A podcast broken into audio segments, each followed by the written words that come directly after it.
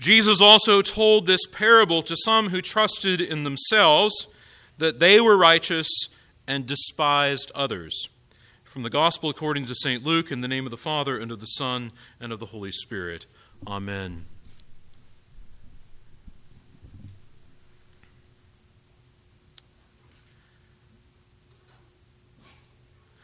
Unlike so many of the parables in the Gospels, which are aimed at the multitudes, the many, the one we hear today is a parable aimed straight at the some, a few of the people, those who trusted in themselves that they were righteous and despised others. I'm certain that if you were honest with yourself this morning for a moment, you could hear this as aimed directly at you. For now, it is enough to note that Jesus is aware that there are some in his hearing who trust in themselves, who believe that they are righteous and that despise others. Jesus is making his way to Jerusalem. In the coming verses and chapters, he will come to Jericho, that way station before making the ascent up to Jerusalem. And by the way, if you've ever been there, you know it's literally up. It's a 3,000 foot climb. It is probably the case that he is traveling as part of a large group of people, going up to Jerusalem for the Passover, to worship in the temple, to eat the Passover, to make the sacrifices required according to the law. No one could have known that in that very week he would himself be sacrificed. He would himself be the Passover lamb. He would himself become the temple for God's people. The temple was understood at this time to be a place of justification above all else. Sacrificial animals bought and sold, transactions completed, sins forgiven. But Jesus does not depict the temple as a place of animal sacrifice, but rather a place for the sacrifice of the self, a place of justification by faith, by trust in the God of love who accepts the contrite of heart and rejects the proud, the God who gives grace to the humble, but who opposes the proud.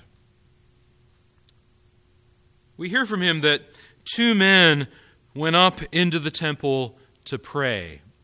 We think, well, that's a rather simple matter, isn't it? It's quite, quite you know, just like you go through the doors and that's it. Not so simple in those days. To fill in the blanks a bit, both of them would have undergone many ritual baths, perhaps several of them, for the sake of purifying themselves so that they could even dare to enter the temple. Ritual prayers were made, each one praying the traditional psalms upon entering. Each one would have repeated over and over again the Shema, that most basic summary of the law. Hear, O Israel, the Lord our God, the Lord is one. You shall love the Lord your God with all your heart, and with all your soul, and with all your might. Each would have made various ritual observances upon entering through. Each one would have made certain remembrances. Each one would have made the long journey to get there, presumably.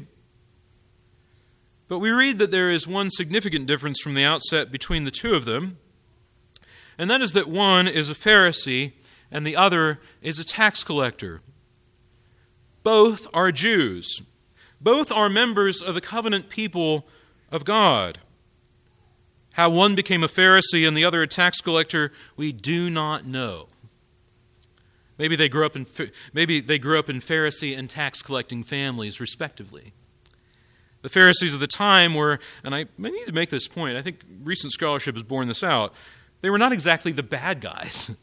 Okay, we often depict them as sort of like these, these really evil, nefarious types hanging around causing trouble. They weren't that way at all. They were, in fact, the very best of the Jewish people. Men who had consecrated themselves in absolute devotion to the law. To be a Pharisee was to be a man who had never committed a single transgression ever against a single commandment. The Pharisees not only held up legal, legal perfection according to the law as the ideal of human life, but actually believed that they had made complete obedience to the law possible, and they spread this gospel of obedience, believing that the Messiah would not come until all his people were as they were. The tax collectors, on the other hand, instead of taking up their places in this kind of bureaucracy to come, took up places in the bureaucracy that was now the Roman bureaucracy, as those who harassed and taxed their own people. These were Jews who, armed with the full might of the Roman legion, forced their own people to pay taxes to Caesar and took enough to make themselves usually quite wealthy in the meantime. They were known openly to be fraudulent. They were known to deprive people of their living, to take land and livestock, etc., unjustly. But the question before us is what these two men thought of each other. Well, we find out about one, but not the other. The Pharisee stands up close and the tax collector far off, and the Pharisee prays within himself God, I thank thee that I am not like other men, extortioners, unjust, adulterers, or even like this tax collector. There's actually a, progression built in there. It goes from extortion to a lack of justice to adultery to tax collecting. He says, I fast twice a week. I give tithes of all that I get. Very often in depictions of this in art, the, the Pharisee is standing there putting his hand into the offering basin as he's saying this. To the Pharisee, the tax collector is not only an extortioner, unjust, and an adulterer, but worse than all of that, he is the lowest imaginable human being. He is the reason for all of the people's troubles. Under the law, the Pharisee is perfect, and the tax collector a total and unmitigated disaster of human nature. What the tax collector thought of the Pharisee, we are not told. But you and I have been through it enough to imagine it, yes? To the tax collector, the Pharisee is the very example of everything good, everything that he is not.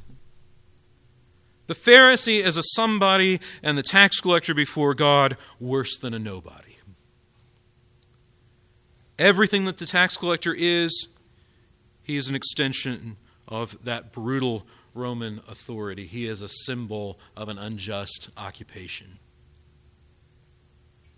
The Pharisee trusts in this rather impressive tradition, exemplifying the very best of Jewish practice. One wonders what the good Pharisee would have thought of the sacrifices of the temple. Some might go so far as to say that Pharisees didn't even really care about sacrifices. Why should I need a sacrifice if I've never sinned? They clearly hated the temple system, especially all the conversions of currency, the exorbitant prices of sacrifices exacted by their Sadducee enemies. But I wonder this morning if you can identify with either one of these men. Perhaps you grew up and found super religious people off putting. Perhaps alternatively, you found them incredibly alluring and perhaps special and wondered if you could ever be one of them. Maybe you, with the tax collector, could say, Why doesn't God love me as much as this perfect man, this perfect woman, this righteous person? Why doesn't God love me like he loves her? Perhaps you identify more with those who despise others.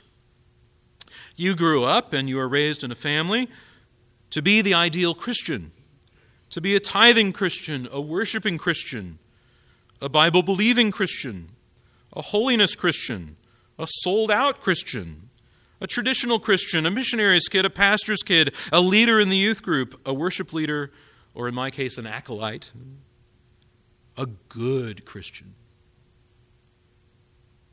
Maybe you can identify with both in some sort of strange and personal way. These men are the personifications of two kinds of people. And what they are is not determined because of fate or because of that's just the way things are, but because God is the God of love. The one, however, exalts himself, and the other humbles himself. He becomes more humbled, indeed, even humiliated, more than he ever could be.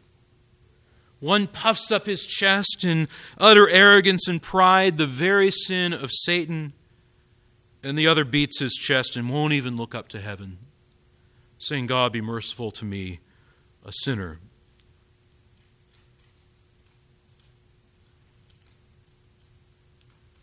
The part we didn't get to in today's reading, unfortunately, is this. Immediately following those scene, that scene, you can imagine those who trust in themselves thinking, well, that's an interesting story. Wonder what he meant by that. We read this. Now they, we don't know who they were, it might have been these people. Now they were bringing infants to him that he might touch them. And when the disciples saw it, they rebuked them. So the disciples see this and they rebuke those who are bringing these children. But Jesus called them to him, saying, Let the children come to me, and do not hinder them, for to such belongs the, the kingdom of God. Truly I say to you, whoever does not receive the kingdom of God like a child shall not enter it. These two sections are not unrelated, but completely related. In fact, it's a travesty that this was left out of the gospel reading. It wouldn't have taken much to add it in, not much time. You see, the tax collector is the child, and the Pharisee, the rebuking, high minded grown up. Jesus is pointing to the childlike faith of the tax collector, the trust he puts in the love and care of God. The following from the theologian Herbert McCabe is illustrative of this distinction. Consider for a moment this a child and her parents. One thing that is necessary for the health and growth of children is that they should believe that their, that their parents love them. This is almost as necessary as food and drink, and indeed, without it, the children may die because of refusing food and drink. This belief is necessary for their health. When you hear someone say that faith is necessary for salvation, remember that this is just the same thing in bigger words, words that reach down to a deeper level of belief and health. He says this The whole of our faith is the belief that God loves us. I mean, there isn't anything else. Anything else we believe is just a way of saying that God loves us. Any proposition, any article of faith is only an expression of faith if it is a way of saying that God loves us. You see, the Pharisee has forgotten that the whole purpose, that whole thing upon which the law and the prophets hang, that whole Jewish legal tradition is in place so that he may love God more. That is at the heart of the law. Something he repeats every single day, many times over. Something that he had repeated to himself that very day as he entered the temple, and yet it has been entirely forgotten. The problem is that his legal observance has become more of an outward expression of his loyalty to the covenant people of God than to the covenant God himself the God who reaches into this world and makes a people of his own, the God who saves his people out of his great love. And I want to warn you about this. On the best day, this is a great day, the weather's great. On the best day, the church's tradition, her liturgy, her sacraments, her music, her teaching, is the necessary vehicle to draw us to the love of God, to lead us to true humility, to lead us to say with the tax collector, God be merciful to me, a sinner. But at times we can make all those things replacements for the love of God, can we not? Expressions of loyalty and faith, not in God, but in ourselves, in our fellow Christians. As if to say, I'm not one of those people. They become replacements. And we make them as such. And we become proud and we lose hold of the faith we ought to put rightly in God alone to love us and redeem us. Well, what is the answer to this quandary? Put simply, it is to learn something from the most unlikely of people. And the first that God that Jesus gives us is the tax collector, and the second is a child. It's often very difficult for self-righteous people to accept correction or teaching from those they think least capable or talented or able to give. But alas, that is the way of being a Christian, is it not? The tax collector says, God be merciful to me, a sinner. And the child depicted in this story, these, these infants being brought, simply ask for the Lord's blessing. Those two together. God be merciful to me, a sinner, and bless me. In the Eastern Church, there's this wonderful and long tradition of praying this very simple prayer so often that it becomes like the breath you breathe. An interior disposition of childlike humility towards God and an appeal for His love to become manifest in your life. And the prayer is simply Lord Jesus Christ, Son of the living God, have mercy on me, a sinner. If you've ever seen Orthodox Christians, they have ropes around their wrists, and they're to be prayed that prayer on each knot.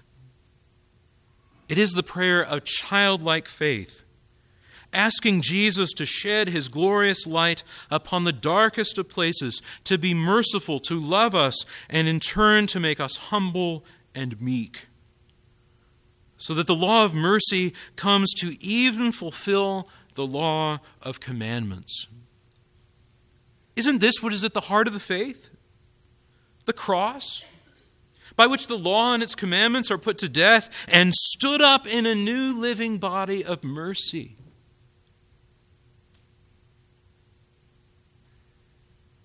Yes, to ask the Lord for the blessings of all of this, all of that mercy, saying, Lord Jesus Christ, Son of the living God, have mercy on me, a sinner. In the name of the Father, and of the Son, and of the Holy Spirit. Amen.